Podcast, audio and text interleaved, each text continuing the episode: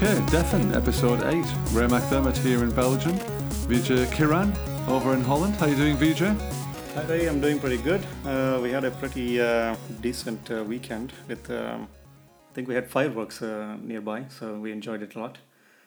And yeah, today I'm having some bit of a lisp because I just bit my tongue and I was bleeding for half an hour, and now I'm putting some ice, and it's going to be lispy. So the things you do for love, the things you do for this podcast. I mean, you know, I think it's impressive.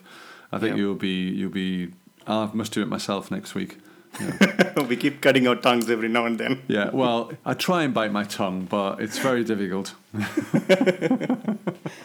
Yeah, but anyway, but the first of all, I mean, I'd like to thank our listeners. We have around almost 1,000 people listening to the. Yeah, that's podcast. That's fantastic, isn't it? I mean, you know, we it's exceeding our expectations, especially that it's sticking with it. We're sticking with it. I think it must be the fact of having a lot of guests. I can only imagine that's the reason why people are actually bothering with us. Of course, otherwise in a couple of episodes they'll stop listening, and they're like, oh God, we can't take these guys anymore. Especially our self-deprecating humor, but. But in any case, I mean, we were very fortunate to have all these guests, and we are lining up some other interesting guests in the upcoming episodes. So hopefully we'll have very interesting discussions with a lot of topics in Clojure. So stay tuned. Yeah, well, I think it's still, I mean, there's so many topics, aren't there? So much innovation going on. It's actually, you're trying to cherry pick at this moment. You know, there's so many things to talk about. Obviously, we're going to talk a little bit about a few of these things in the news now, but just at a general innovation level, I think it's still true that Clojure is still the king of innovation as far as computing is concerned. You know, I don't know about you, I still feel like whenever I fire up Clojure, I still feel like I'm at a kind of... at an innovative place, at a leading edge, at a place where things are still evolving. I'm still learning a lot every day. Every time I open up code, I'm learning something new. Yeah, I mean, for me, of course, I completely agree with you. It's like a cutting-edge stuff and well, not completely cutting, but, you know, very interesting things happening, especially on the front end, on the back end, and with specs and all that stuff, and distributed computing. Yes. We're clearly on the forefront. And the advantage with the podcast for me is that we get to talk to these amazing people, and we're just learning from them. And this is like a free coaching session. Yes, so it's excellent, yes.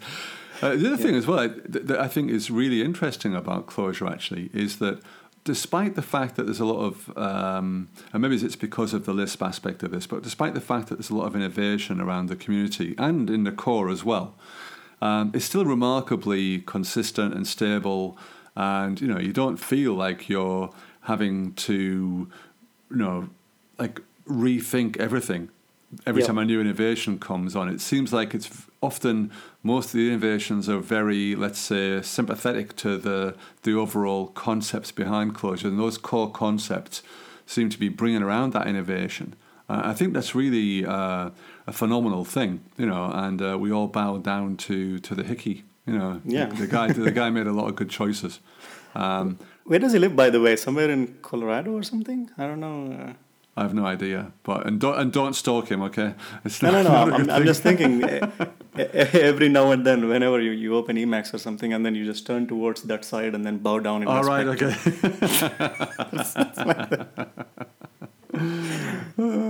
Okay, that'll be really I don't know, fundamentalist, but let's not do that. That's for future generations. That one, yeah, exactly. But anyway, our first segment of the podcast: news and events. So, what is happening? First of all, EuroClojure, the talks are announced, and the lineup is fantastic. Of course, without me, because my talk got rejected. Oh, too man. Sad. Let's just talk about that, because, you know, this is harsh. Yeah, and you were going to do that. I could have kick-assed it, but anyway, never mind. Actually, I believe they have this model for accepting and rejecting talks, don't they? That's all about awesomeness. Obviously, they fucked up. They screwed up this time, big time. Yeah. But anyway, it's I can imagine it's a couple of days talks, but there are fantastic lineup already.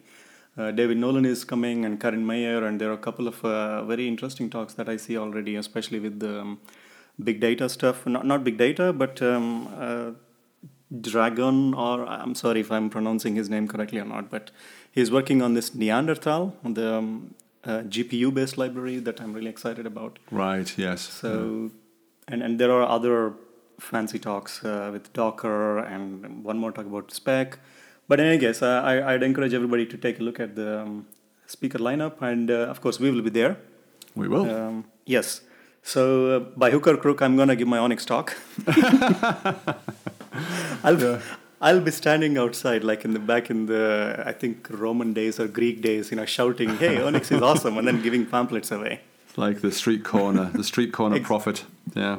Exactly. Well, we're going to do a meetup, aren't we? We're going to start organising this soon. We'll do a meetup as well. I've got a few things planned as well, so we'll have something good at that meetup. Yeah. That's for sure. Yeah. Yeah. Speaking of Onyx, Onyx got funding. That is a big news this week.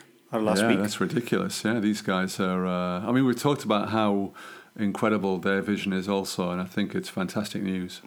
Yeah, it's amazing. And they're teasing us a bit, especially on Slack. I think Michael and Lucas are teasing the kind of product that they're working on, and they want to give some sneak peek pretty soon. So we are pretty excited. And hopefully Mike or Lucas will join in our podcast, and then we can pick their brains a bit and... maybe get a peek into their future plans. We'll see. Yeah, well, I mean, I must admit, I'm about to get started on some big data distributed processing, and I'm looking forward to it because this is something which is going to go on for quite a few months, even years. So I really would like to get their vision, because I think, given where it is so far, I think it's very, very promising. And they've already got a lot of the fundamentals spot on, I think. And again, it's very close to that data-first vision, and and we'll come on to the kind of Clojure at scale stuff in this episode. But I think they've got very many things right there. Obviously, there are whenever you go up to scale, you've got all these tooling issues. So I'm sure that's what they're kind of working on. But great news to them. Congratulations to them. They've worked really hard. They've put a lot of their skin in the game, and so all congratulations. And I'm sure they're going to do an awesome work. Yeah, and great luck. Yeah. And I think I just read on Twitter that re-frame has a new version available. Re-frame, the reagent-based framework, and this is probably one of the most awesome readmes ever on a GitHub page. The tutorial is incredible, isn't it? It's pretty awesome to read. So I haven't seen what's new in that yet, but that is something that I would like to mention. I think the guys from Reframe have just got to be careful that they avoid Misha launching the nukes. Yeah, that's true. Okay, but, anyway, that's Reframe. And Ambrose was the core-typed developer. He has been chugging along nicely, I suppose, and he's now just announced a small project for automatic annotations in Clojure spec. There was an IndieGoGo Kickstarter. You can't call it Kickstarter because it's IndieGoGo now. Oh, crowdfunding.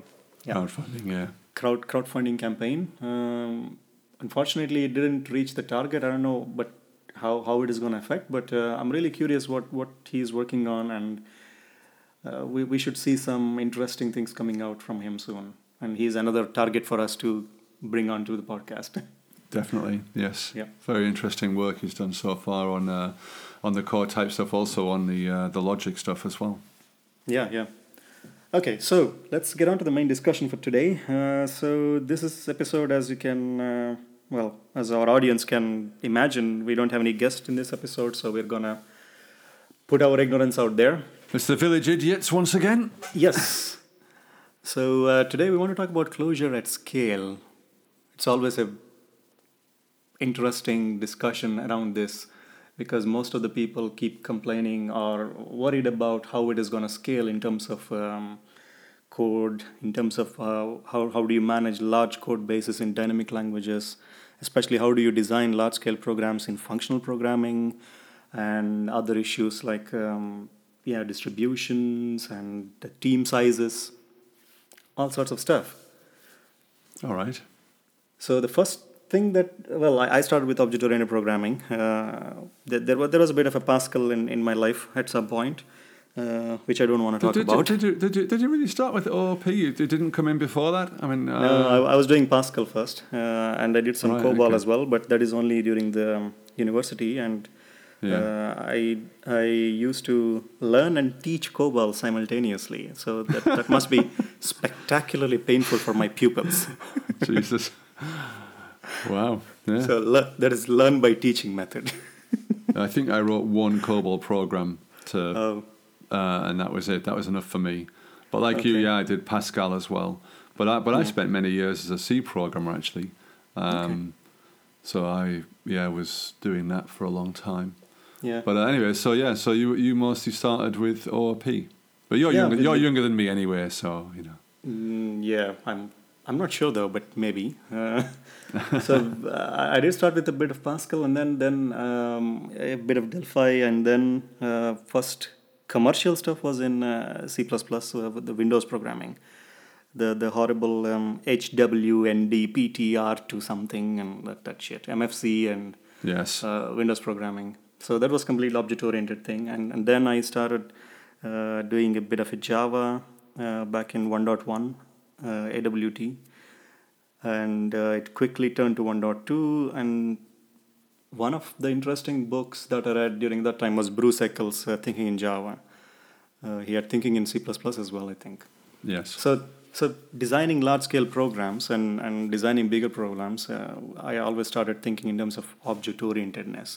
So first you think about what kind of classes that I need and what kind of actions that I need, and pretty much all the program design was guided by the language that I'm using, which was Java. So then we had UML and object-oriented analysis and design. So that's how I got into large-scale programming, I would say. And I think one of the biggest programs that I ever wrote, not me, but essentially with a team of 6 other people, that was for... I think advertising management for Quark some time ago. So the when you design a large-scale program, those are mostly driven by the language that you're using. Well, I want to, I want to pick up on that a little bit. Let's maybe just go back a little bit, like the Clojure way, of defining the problem. So kind of like, what do we think scaling is actually? What do we actually mean by scaling? Because I think you mentioned a few kind of metrics there, like team size and stuff like this. But in terms of design, what do you think about scaling? Because I tend to think of scaling as sort of in a number of dimensions. Like you can think about, well, how big is the problem that you're trying to address? And sometimes a relatively small problem can still have a big code base, because I don't know if you've seen how many to-do list goddamn things out there. But, apparently this is a big problem. It needs a lot of solutions. And I'm not just joking about that, because obviously the Node frameworks do a to-do list as a sort of jokey. I think make a to-do list app is on everybody's to-do list now. Yes, yes. Yes. Yeah, yeah. That was nice. Bit of recursion there, yeah. We'll come back to that one. Yeah. What I was thinking was that, actually people complained, don't they, about, we made this to-do list, but actually our framework is so nice and so wonderful that this to-do list only shows off 10% of its features. But anyway, so it doesn't matter. So, what I'm trying to say is, maybe it does matter because that's kind of the size of the problem. That people say, if you've got a small problem, then you can kind of just do it from code with one person out of your head. If the problem gets bigger, then you need something to constrain that, something where you can make some decisions. So that's what I'm wondering about. I'm wondering about what are the actual things that, because What things actually do you flex on? What are the decision points that you need to make when you want to scale something? Because I often hear this from framework authors that, the reason why we did a framework was because you've got too many decisions to make, you've got too many choices. And I wonder what you thought about that, because I think that seems to be the beginning of it, or the heart of it, is that we're essentially just, you know, we're kind of rinse repeating this problem. So in order to kind of to scale it out, if you like, well, we just put a framework together, or we put some kind of application server together, or some other kind of, you know, big lump of stuff like an ERP system, or you know. And I find that a really interesting discussion point. Actually, I know we're just starting this, but let's think about that. Let's have a chat about that. So, where are we talking about on a scaling here? Like, we're talking about a to-do list. We're talking about a web application. We're talking about a whole like line of business application. Well, I think we can. The most common thing these days is the web applications, right? So, when I say scale, at least in my viewpoint, the major thing is that. How do I design a big application or an application that has a lot of use cases and everything? And how do I start? Because when I switched from Java to Clojure, or first time when I picked up Clojure, because I'm so used to this, the first thing that I do is class, person, and then just create a class. And then think about what is the model layer, and then design the whole model layer, and then the data access objects or data transfer objects. And these kind of things, all this ceremony. Whenever I'm starting in new applications, because I thought web applications are most common thing these days. So if we start with an application, I'm thinking about all the classes, data model. Can I just stop you there, though? Because does the phrase web application mean anything anymore? Well, nowadays it's I don't know what the difference is anymore, but obviously if you're building desktop or any kind of large applications. No, what I mean by that is that if you're doing like an ERP system or a CRM system or whatever system, it's always going to be a web application. So it's kind of like, it's like a given interface on the server side, isn't it? You know? Yeah, so, of course. But anyway, so you're right, let's say some big server application. Because like where I work, the big ones are things like, you know, ERP, CRM, you know, all these kind of e-commerce style applications as well. Yeah. So you have e-commerce platforms, CRM platforms. I mean, I think those are big things which you need to scale, aren't they? Because there's a lot of use cases, like you say, around, well, how do I manage the product catalog? How do I manage the content? How do I do the inventory? You know, blah blah blah. Yeah, I mean, I'm not saying that web applications are a bit different when you're designing, because I worked for building desktop applications that are fairly complex for clinical trials and stuff. Sure. So that is pretty, you know, for the big pharmaceutical companies. That was built in Java and Swing and those kind of things. So, but the thinking behind building these applications, that is fairly similar, right? I mean, you start with thinking about how I'm going to design my model layer, and how I'm going to design my data access layer and data transfer objects and all sorts of stuff on the front end. So the thinking is so much tied to object-orientedness. Now, do you think that's true, though? Because I maybe I'm just old school, but I always think like the beginning of this stuff is talking about user stories and talking about what's the data actually, and then as soon as you get the programmers involved, they start talking about all these classes and stuff. But the actual beginning of the design process of what are we going to do, you know, it's mostly about, well, what data we want to capture about the customer. What, you know, we're trying to sell these products. We're trying to, you know, or do this thing, whatever this thing is. And then it starts to go into the thing you're talking about. Yeah, of course. I mean, I'm not talking about the functional side of it, but once we move to the technical side of it, then we end up with all these discussions. And anyway, the biggest conceptual jump that I had to make when I started with Clojure is that, okay, how do I start? You know, what is the first step? Because it was just a function, and then I write a couple of functions in a namespace. Is it done?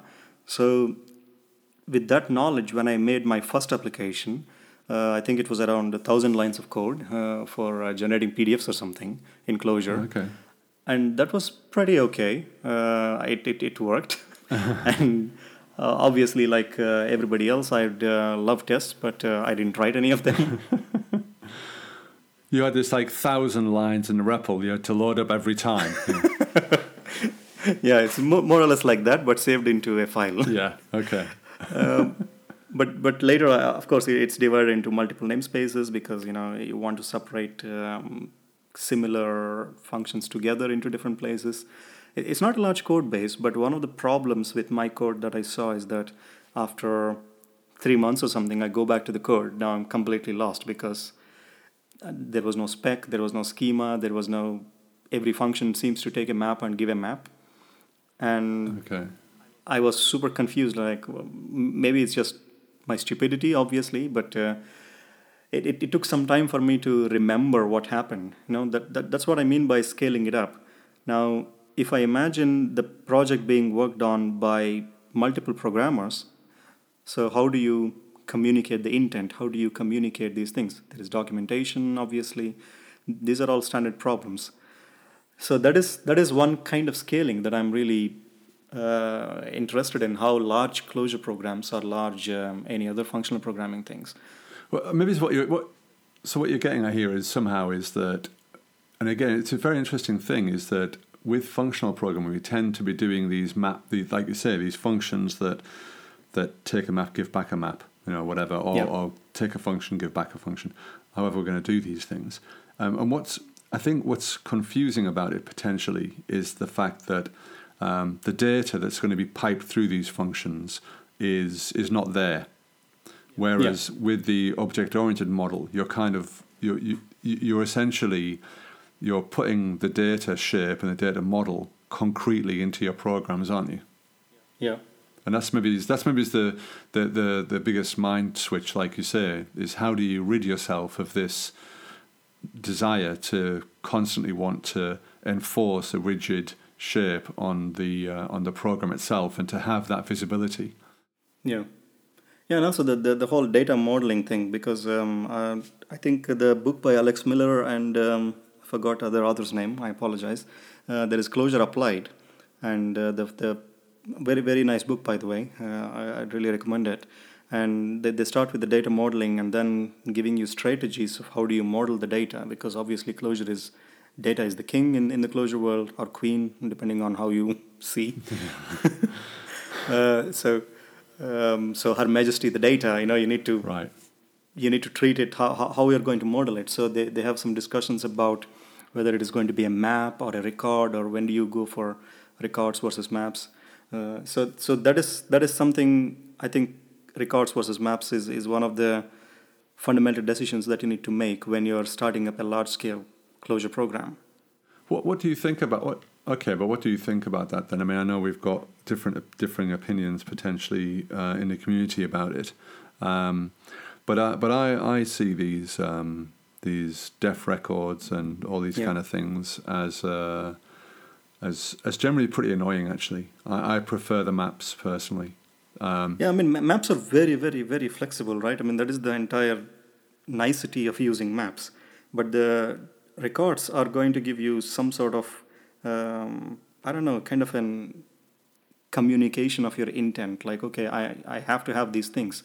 And the nice thing is that you have these helper functions that are automatically generated for a record. So you can always use maps versus records. And also I think there is a kind of a performance benefit as well if you're using records, because they're backed by a proper Java class in the backend instead of a hash map compared to maps. Don't say that. Don't say it's a performance benefit. No. I mean, that's a desperate measure, that, isn't it? You know, it's like, we're going to get 1 nanosecond throughput better for a type versus a map. You know, of course. No, that's the last bastion of optimization. You know, that's true. But at the same time, you know, we need to.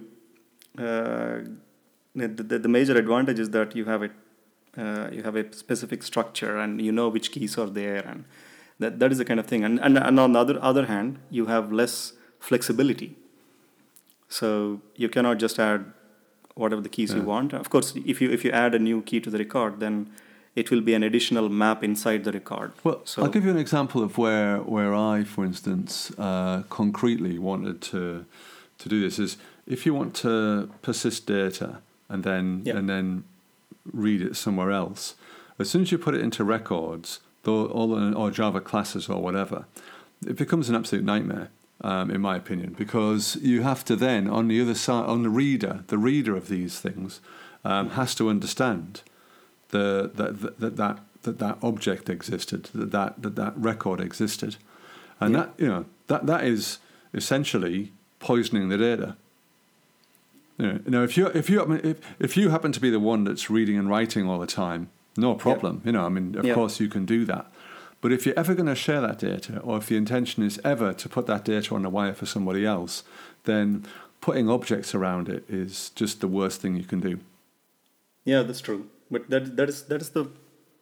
I think that the chapter also talks about the same stuff as well, like. The flexibility that you get using the maps is essentially that what you're pointing out, that is the advantage. So you can just keep, you can safely transmit the data between different systems, and there is no additional type that you need to know to read this one back. So that is one of the things. Anyway, so that is about the designing the data, and the second thing when you're writing larger Clojure programs is how do you come up with the different layers, or that's a big word probably, but how do you organize the code? You know, the only logical way of organizing the code in Clojure is the namespace. Okay. So there is no other higher level module, or I don't know what is the right word for it though. Well, let's say this compilation unit. Yeah. I know, but. Somehow you can think of it as a kind. Yeah, namespaces are good because you can think of it as a distribution model, can't you? You know, mm-hmm. if it's a way of just doing the things that object oriented thing that is good, which is to separate function A into a namespace. That's obviously a good thing, isn't it? You know, if you're talking about like naming problems, that is that's how you solve that, isn't it? Essentially. Yeah.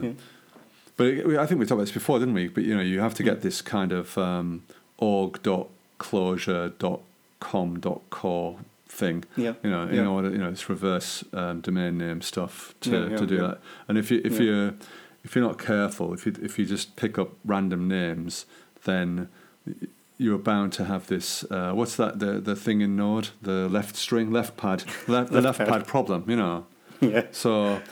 But I think doesn't here exactly we're a bit, get you out of jail, you know. Yeah, but we here I think in the Clojure world we're a bit lucky because we are piggybacking on JVM stuff, and there is some sort of a convention there already, and everybody kind of agrees on that one. So I haven't seen anybody saying, "Okay, I'm going to use the same package name like everybody else." And well, no, it does matter. I mean, we had this problem. We had a sort of bug or a kind of funky thing at work recently where there was a library, a Java library that was JDOM. You know, so we all know the old JDOM library. Yeah. So obviously to take things from XML and put it back into XML, etc. And this is all fine, but they changed their name from... They used to have a library in the Maven. It was JDOM/JDOM. The organization was JDOM and the artifact was JDOM. And then they changed it to the organization, or the group, sorry, being org.JDOM, and then the artifact being JDOM. And that caused all kinds of problems because... You know, then all of our dependencies got a bit messed up, and we had different. You know, the JDOM was the same thing, and it got everything. The class path was messed up, and we ended up having a production bug through this. Mm. And it's like, you know, people have their heads, you know, a lot of head scratching. You know, why did they change this? So you have to be careful. You know, you're right. There are conventions, but even in the Java world, people don't always follow them. And then, you know, because of that, then they catch up later, but not all of their consumers, you know, are aware of that. So I'm just saying, that it's, you know, we're certainly not living in a perfect world, and I think of course, this is something that is a problem in every ecosystem. You know, how do you manage packages? How do you share code? Yeah. So.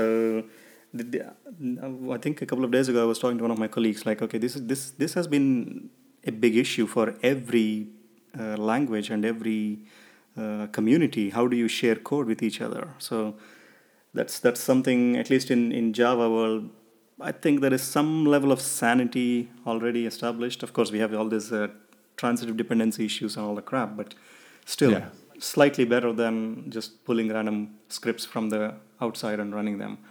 So anyway, so coming back to the object-oriented thing, I think one of the interesting things with object-oriented programming is that the design patterns, right? I mean, that has been one of the biggest things people still learn, how to organize their code or how to think about the problems, how to solve common issues.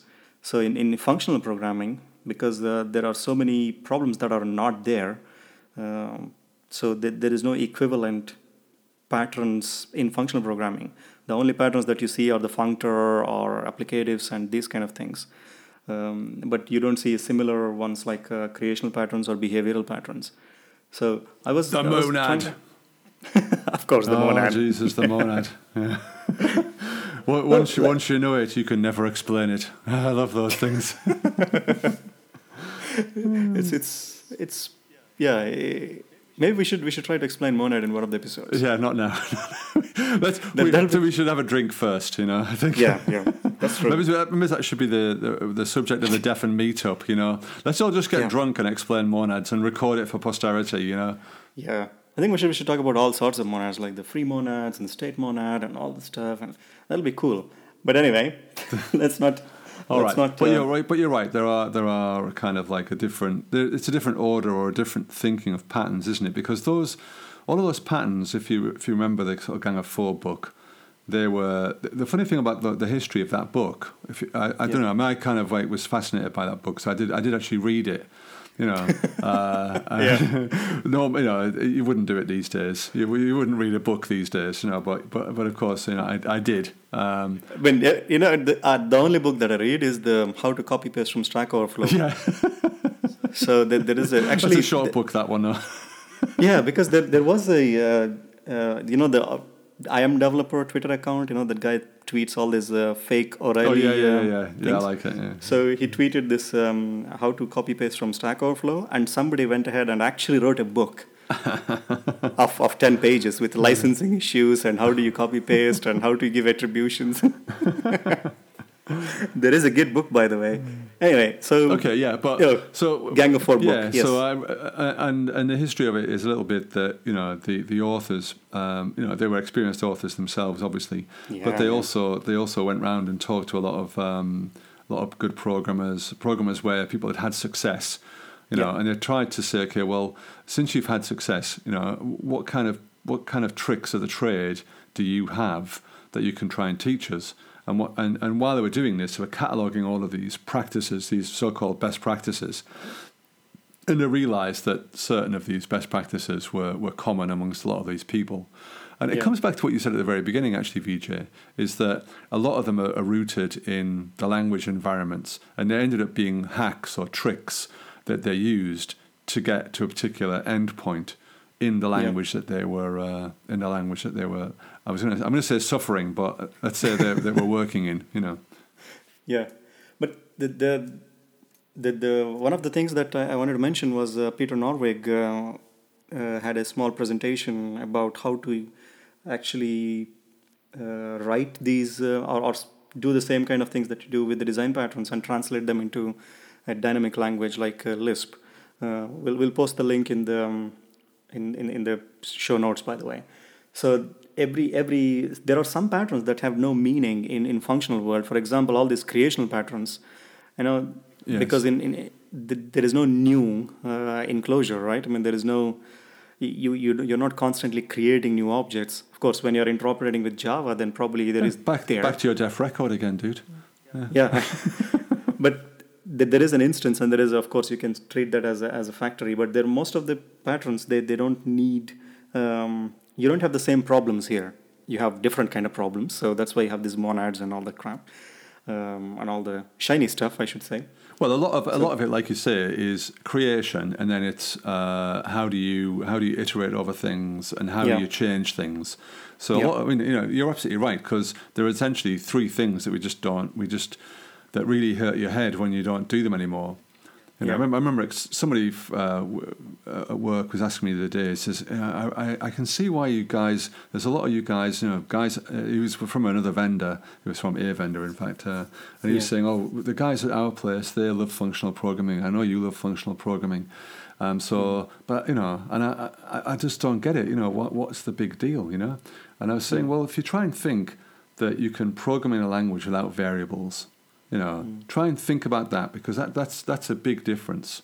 That is a huge, something which non-programmers can kind of try and understand a little bit. It's a difficult mind shift, isn't it? Because if you don't have variables, then all of these design patterns are a bit meaningless, aren't they? Yeah, of course. I mean, I think that's another way to say it, like, just think about without assignment. There is no change of values, so that you can't constantly assign new values to the thing. But that's an interesting thought, by the way. Yeah. But there are assignments, aren't there? You can say let something be something. So yeah, but that's just a binding. So that's not assignment, as in the equal operator in the mathematics, right? You just say, okay, now I'm going to have this value, and then it is going to change after some time. So the change part is separate, obviously. Yeah. So that's the interesting part. Anyway, so coming back to the architecture of large-scale applications. So I think Stuart Sierra is the guy, right, who made the component. He made component, yes. Yeah. So that is one way to look at or organize your code. I think there is a lot of, support in the community to use a component. I know a lot of people who are using component. I tried using it one time, but I felt somehow it didn't fit.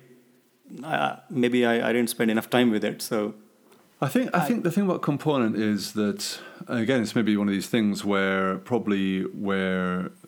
let's be honest, we're not writing, you're writing 1,000-line Clojure programs, but we're not writing ERP systems in Clojure. Yeah. Whereas if you're the guys at Walmart, they were saying they used it to sort of commonize their model for continuous integration and for these kind of things. And I think you need certain common patterns that the team will follow for how do you build your code and how do you test your code, how do you bootstrap your code. And I think those are the kind of things that the component is aimed at, isn't it? I think there's a bit of a scope creep in some respects on that thing.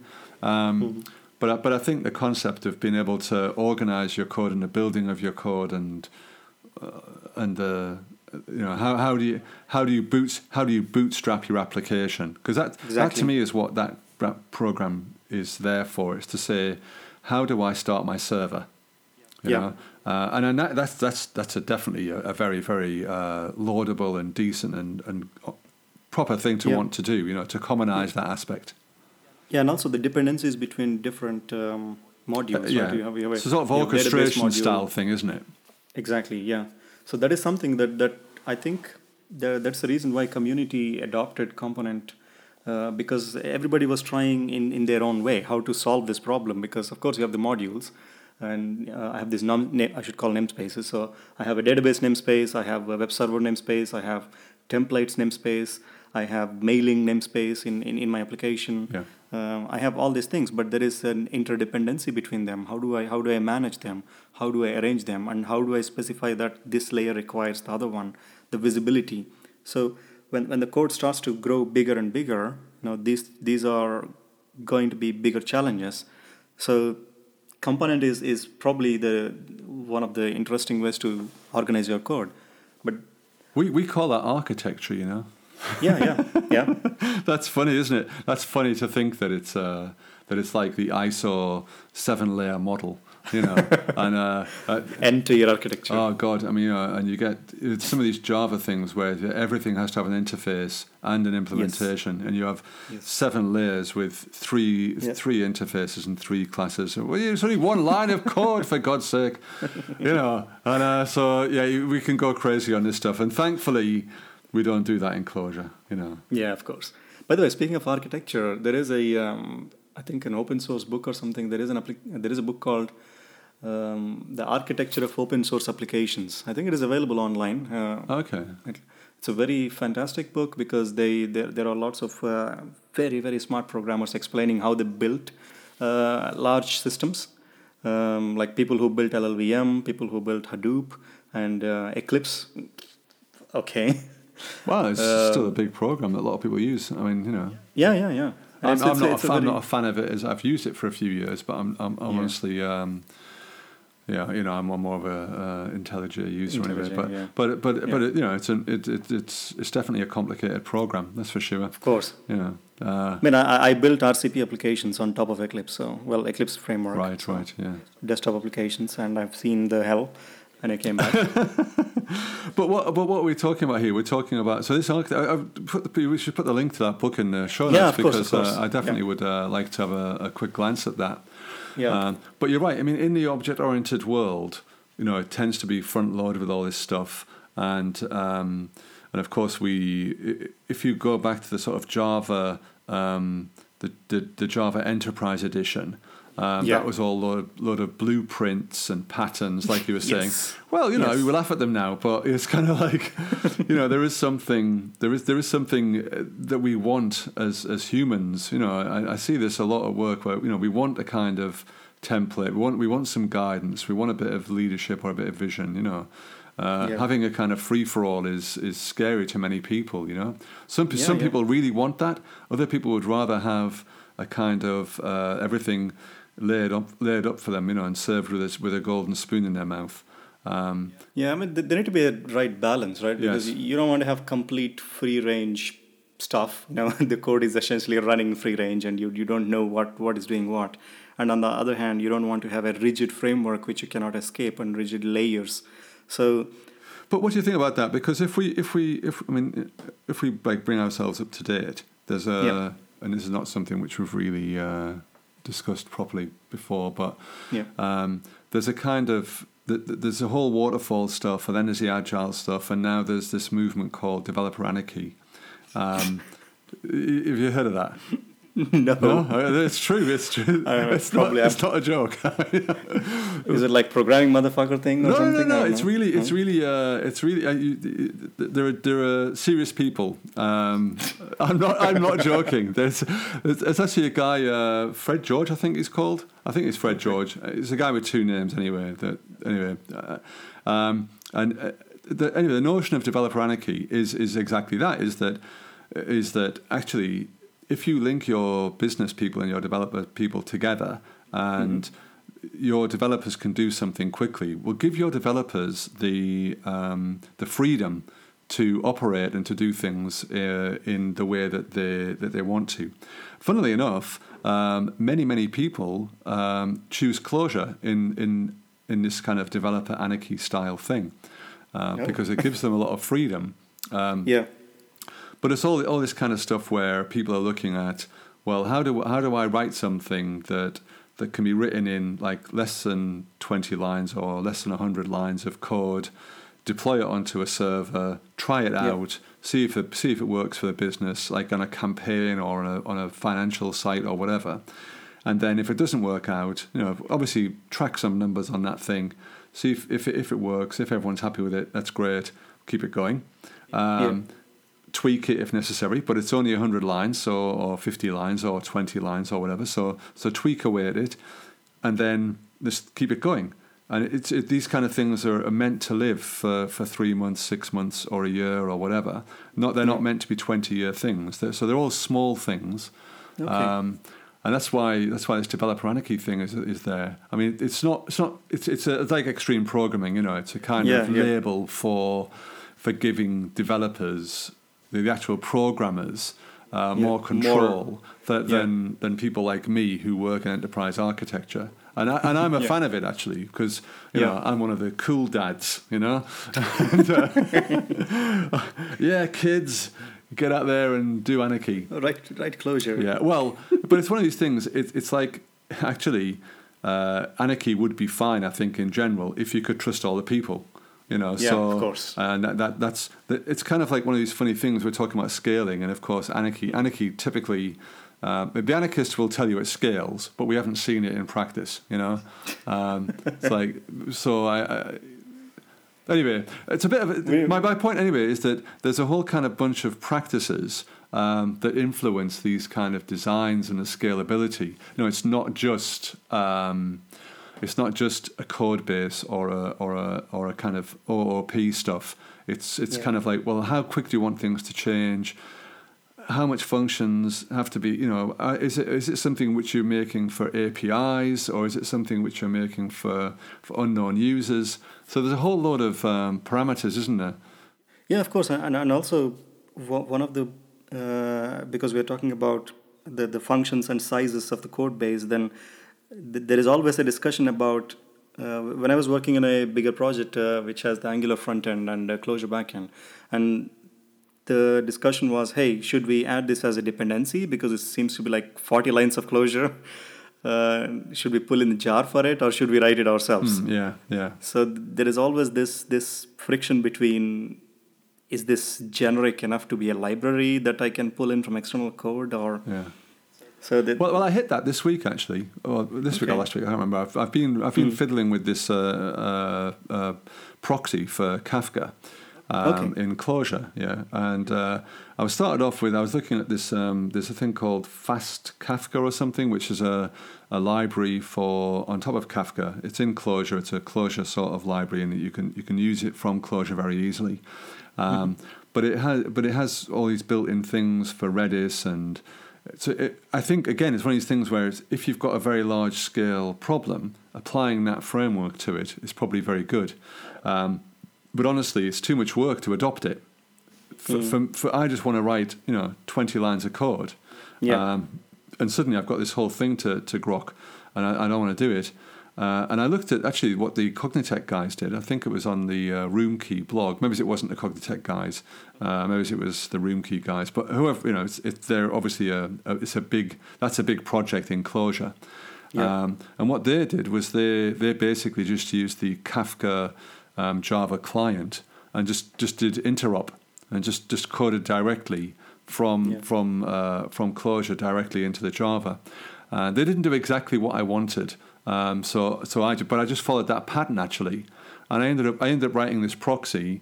Okay, it's not finished yet, but it's quite kind of it's functional. It works. I can transmit server-sent events for a topic on Kafka, and it's fast and it's fine, but it's literally 20 lines of code, and there's no libraries. No. Okay. Well, there are libraries for doing various things, but for interfacing with Kafka. Yeah. Okay. Yeah, but that's the advantage. With, of course, you can always fall back to Java pretty quickly, and I think that is one of the advices that I heard some time ago. Like, don't start to make your own things as much as possible. Just use the interop, because you're not trying to invent new abstractions on top of it. So exactly, yeah. Maybe it was from the Boeing guy's presentation, I think. I'm not sure though. I need to look it up. I think it's in the air actually. I remember hearing that from. I'm pretty sure I heard that on the Cognitech actually. I think it might even have been Craig Andera that said it.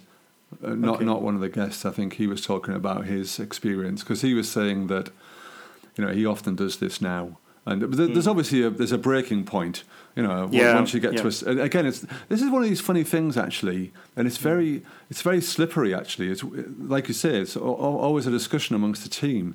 It's where do you move from the Java interop to the library to the framework to the module systems, and I like the fact that there's I don't like the fact, but I'm open to the fact that there isn't a single answer to that. And actually, all of those things are good. They're all possible, and you want to be aware of all of them and use each of them appropriately. So like you said, I think the big thing is about communication. That's what you said at the beginning about how do you communicate your intent. And I think that's one of the things that we're really coming up with in Clojure actually, isn't it? Is that our goal is to communicate our intent via data actually. Yeah, and also the newer tools like spec, for example. Yes. That's giving us all the niceties of specifying what this function means. And when the code base becomes larger and larger, you don't need to keep all these things in your mind. You can reason about the code easily and then follow the specs. Yeah, I think spec is really gonna help us a lot in terms of being able to use, again, this data-first approach to be able to say, okay, this is what our data looks like. This is what the function is meant to do. This is meant to produce this kind of result. It's meant to take in that kind of shape of data. Yeah. And honestly, I don't know of any type system that is as powerful as this thing. Yeah, of course. I mean, the type systems are only telling you what is the type of the data, right? I mean, they can't tell you what is the shape of the data. And they're not helping you in terms of generative testing, for example, automatically generating the tests and validating them. So it's a kind of a choice, again, as we were talking. I think it has been the theme of this episode. Like you have, at every point, you have a trade-off that you want to make. So I'm making a large application, how I'm going to design my application, and how I'm going to specify the dependencies. And the next question is, okay, the types versus specs. That is a whole different discussion. So yeah, there is some dependency typing can solve some of the problems, but I'm not sure how it is going to solve the same problem like specs. So yeah. Well, the thing, the thing about spec which is really nice is all these testing things. You're right. Yeah. The other thing we should talk about, like coming back to that though, is how do we expose APIs to each other? And yep. The thing that I've been working on recently is looking at, essentially why are APIs good, but why also are APIs a kind of failure as well? And they're good because, if you want to give people access to a certain set of functions like Google Maps or whatever, then having it as an API is a huge win. So that's excellent. If you want to integrate with Stripe or something, you need an API. So if you want to give people a function to grapple with, then yep. Obviously an API is fantastic. But often in the corporate world, APIs get in the way. Actually, they get in the way of interoperability and they get in the way of integration because people want to write these APIs. They want to make them nice and generic, but they're not like reusable services half the time. And so we're fighting with this concept of reuse in the corporate world, where actually there is very little reuse. Just give the guy the data, Which is why I'm liking these event streams a lot recently, because you can start to put data on event streams and allow different clients to interpret and form different views of that data according to their own needs, and they don't have to hook round and go round to each of individual domains and say, okay, well, what's your API for this product, what's your API for that inventory, what's your API for just give them the product information, give them the inventory information, give them the sales data. Don't make APIs around that stuff. But did you look into the microservices stuff then? How that fits into the architecture in general? Yeah, well, we are looking at microservices, absolutely, yeah. And it's always a kind of funny question about what's the difference between a service and a microservice, and it's a total joke. And I was kind of like one of the kind of eyes rolling guys as well at the beginning of this. But I think there are some specifics around microservice architectures that are interesting. And I think the most important one probably is this discovery thing. Is how, if I've got a microservice architecture, well, I've got 20 microservices. So how do I look them up and how do I make sure that they're all online? They're all available and what version they are and all this kind of stuff. And and I think that there's some nice bits of tech around that. So there's this thing called Consul from HashiCorp, which is very nice for registering services and for managing them, and you can get network topologies from it and all this kind of stuff. It really is a very nice thing. And you could, but obviously DNS is the ultimate one of these things. That's a very nice way to do registration.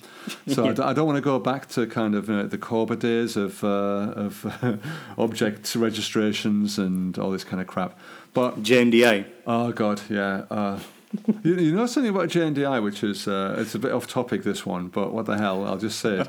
Is that I think if you look at JNDI today, I haven't looked at it for a while, but I looked at it about, I don't know, 4 or 5 years ago. I very much doubt it's changed. Is that the packages? If you look at the packages, the Maven packages for JNDI, there's at least 2 of them which are beta. Oh, and they've been like that for about 6 years at the time I looked. So it must be more like 10 years now. So yeah, that got a lot of love. Yeah. This is a perpetual beta. What's wrong with that? It's a continuously improvement. You know, it never changed. It was a continuous beta that never changed. Yeah. Anyway, back to the microservices. So those guys. I mean, you know, the discovery stuff is definitely key, and then this other stuff which you see the Netflix guys doing is the what they call the circuit breaker pattern. Which is, you know, if you can't find a connection to that other application, well, what's your fallback strategy? You know, do you kind of look somewhere else, or do you look to a different service, or do you have some kind of default behavior in you? If that thing, you know, unhappy sort of 404 style thing, which is nice because that means that then, you know, in terms of your architecture and your design, the things that you're thinking about is right. Well, all the stuff that's behind me on the network is essentially fragile, it's essentially unstable. And I need to acknowledge that, which is good. That is a good thing because there's too much in our industry of pretending that there's a lot of certainty out there. Well, it's true, isn't it? It's laughable. It truly is laughable, you know. Yeah. But this is more of acknowledgement that things will break. You know, it's a given now. Things will break. So think about it up front. You know, don't just cross your fingers. You know, so I think that's how ultimately, if we're talking about scaling, those are the kind of thoughts we have to have, isn't it? About how do we actually make things survive failure? You know, and all this kind of stuff. I'm not going to go into all the chaos monkey stuff, but you know, that's all the big data center stuff. But the main thing from a programming perspective is that you need to think in your code. Well, I'm making this call to this service, out to this URL, out to this network thing. And most people's code just says, right, what's next? Or exception, meh. You know, there's no recovery. There's no intermediate thinking there. And of course, actually what's interesting about that is that whole hystrix thing, that whole layer of circuit breaking is another kind of friction, if you like. Because you know, as soon as you admit that things can fail, then you have to have some kind of framework or some kind of library or at least some kind of approach that you want to put into place. So I like that, and I'm kind of getting used to what microservices actually mean. And I don't think it really. I mean, microservices, services, blah blah blah blah blah. You know, there's some organizational size stuff that microservices are, but I think the main movement around microservices is just to say, hey, you know, we've got a lot of services on the network that are kind of collaborating, so we need to find them. We need to deal with failure. I think that's really what microservices is turning out to be. Yeah, I mean, I haven't tried writing any microservices yet, but I'm still waiting for the nanoservices and femto or auto or whatever, and then there is going to be a service that is going to give me bytes every now and then. Yeah, but they're coming, aren't they? Actually, you know, the Lambda. The thing. Lambda, yeah. The Lambda is your nano service, isn't it? But actually, it's even worse than that because you know the Docker thing, yeah. They bought this company recently. It's like it's a camel company actually, and I can't remember the name now. I will look it up and put it in the show notes, but. They bought this company, and this company was basically a unikernel company. Okay. So you're familiar with unikernels, I guess? Yeah. So this was the original unikernel company from who wrote their own TCP/IP stack and had this Mirage project. I don't know if you've heard of the Mirage project, but just anyway, for the people who haven't heard of it, it's this concept that instead of kind of taking the Linux kernel and putting a container on top of it or a VM on top of it, that what you do is you basically take the bits of the Linux kernel that are necessary for networking or for file system access or for some limited set of process management. And then you compile them together with your application code, and you drop that into the desktop or the application or the web server environment. Put a kind of port out there, and then what's interesting about that is that they did some experiments with it, and what you can do is you can use this services. What's it called? The services daemon where you if you get a call, it starts your program up. What's that called again? Anyway, we'll look it up. It's some sort of service daemon anyway in Linux. And what happens is that when you get a request on the web server, there's no web server. In fact, you just get a request on the router, and as soon as that port number gets some ping on it, it starts up the unikernel process, bootstraps the whole thing, the code runs, it makes the return of the bytes, and it dies. So it's like, instead of like a thread per request, you get a whole machine per request.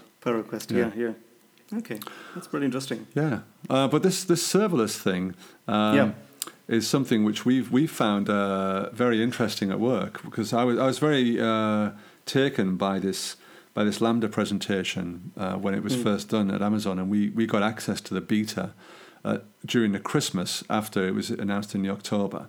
And we started playing with it, and it was really great because you could run an event-driven system on the back of these lambdas, and we designed this system for managing requests for information. Okay. So it's turning into quite a big system now. It's called like a customer engagement system. So it's a kind of putative CRM actually. But what's interesting about it is that you can start very small just by taking some web forms and managing the kind of reaction to the web forms in an event stream. And then you can start to add integrations. So we have integrations now for Salesforce and for various other kind of sales support activities, and dealers and retailers and all these kind of things. And eventually you get this kind of...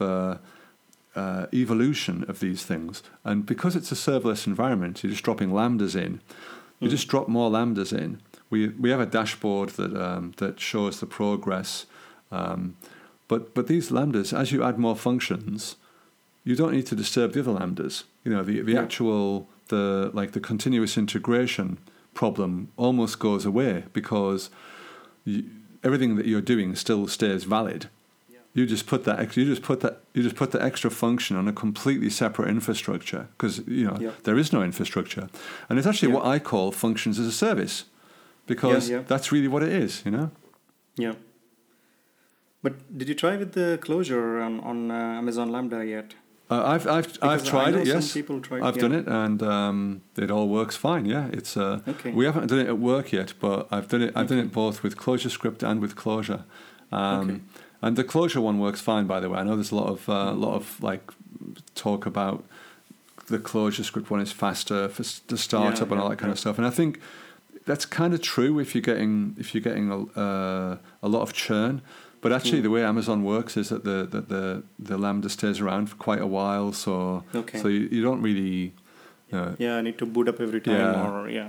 If you're not getting much throughput, then I guess there could be some small benefit, but also depends on the problem you're trying to solve. Anyway, but they both work, and they both work really easily. Actually, you just Uber jar it, and off you go. You just write that one bit of code. In fact, I think the USwitch guys made a little demo. That's what I used. They made a little demo wrapper around the Java thing, and it's literally 5 lines. So, bam, off you go, and it works really well. So Clojure. I mean, honestly, when we're coming back to this kind of scaling things, because like you were saying before, we keep on nodding, we keep on sort of tapping each other on the shoulder and say an hour's nearly up, and I think it is already. So we probably should start to wrap this up now. Yeah, of course. I mean, so anyway, coming back to the, I think we have started from all the way, and then we went to the lambdas now. Yes. So my current toolkit, or at least the new project that I started last week. So right now, my toolkit is essentially, I never tried component, but I'm planning to use mount this time. Okay. And then see how it is going to go out. And obviously, I'm going to use spec for this one. So I'll report back what I find, and it'll be fun, I think. Definitely, yeah. Just before we go with the component mount discussion, I had a discussion, actually, it was with Hoplon, the Hoplon guys. Misha wasn't involved in this discussion, although the guy who I was talking to was saying that this is what Misha tells us, is that actually all these component frameworks and mount and stuff like that, injections and all these kind of things, are doing the wrong thing, and you should basically explicitly pass in database handles and server handles and all these kind of things into the functions and not hide them behind these component systems. So what do you think about that? Yeah, I mean, there is always this is the standard discussion about dependency injection, good or bad, and because that when I started writing a program in Scala some time ago with Akka actors, and we had the similar discussion about the design choices, like should we use injection or should we just pass all the things like a builder pattern, just pass the whole thing. And I think we ended up passing the whole stuff, because then each function becomes a function, it's not dependent on external crap. Right. So that's why I didn't even... component is not actually a complete dependency injection. It's not a runtime dependency injection. You still need to specify this is what I need, so that needs to be passed around. So I'm kind of in between, I would say. So I'm going to write down a reasonably big program to see how it feels, and then decide... okay, then screw it, I'm going to remove the component and then just go ahead with passing the functions around. So no direct answer, no yes or no. Yeah, and I think the argument typically is, isn't it, that like you say, you can the transparency of the dependencies is right there in your face, and there's no magic, so that when you come to run this thing, you're not sort of suddenly, didn't read the documentation about this needing a database or a Redis or a blah, blah, blah. Yeah, incidentally, just as a final little aside here, is that one of the things that I have looked at over the last couple of years is Heroku, and they have this thing where you can now say they have a little, what they call it's like a Node.js file. It's not the properties one. It's build pack or something? It's like a build pack, but it's a dependencies. So it's a bit like an npm file, but what you say is, rather than having a module that you depend on, you can say that it's a service you depend on. So it's a bit like this kind of like behind Docker or behind these kind of orchestration engines, So they have this thing where you can say, okay, I require this add-on, I require this service, and then it can be bootstrapped. So that's another kind of interesting modular approach, if you like, is that you want to be able to express in data what your dependencies are and be explicit about that. Yeah. Anyway. So we should wrap up, I think. So in conclusion, my tool set right now, go with the functions and then use specs and try out component or mount, essentially mount this time. And I think the scaling is essentially... depending on how you approach, and it's still an open question, and we know there is a lot of code out there, like Circle CI guys building large Clojure programs, and obviously there is Datomic. I don't know how much of Datomic is written in Clojure though. It'll be interesting to see. But I think that's it for us for today. I think we should wrap up with a quick overview. So we're going to post the show notes on Deaf and Audio. And obviously the episodes will be on, maybe you're listening to it already on iTunes, so tell your friends and their friends. Leave a review, actually. That would be quite nice. I haven't seen the reviews. I must write a review myself, but you know how awesome it is. Yeah. But it would be nice to get a few reviews because that helps to spread the word as well, I think.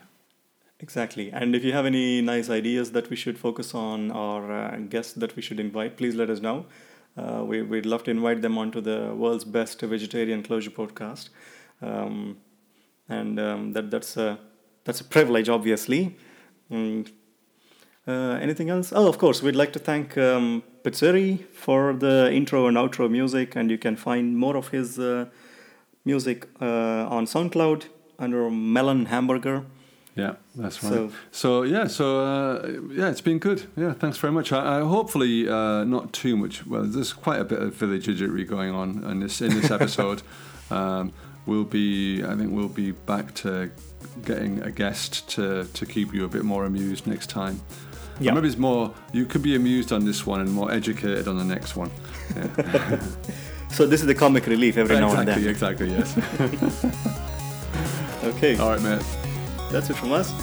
Yeah. Bye-bye. Bye.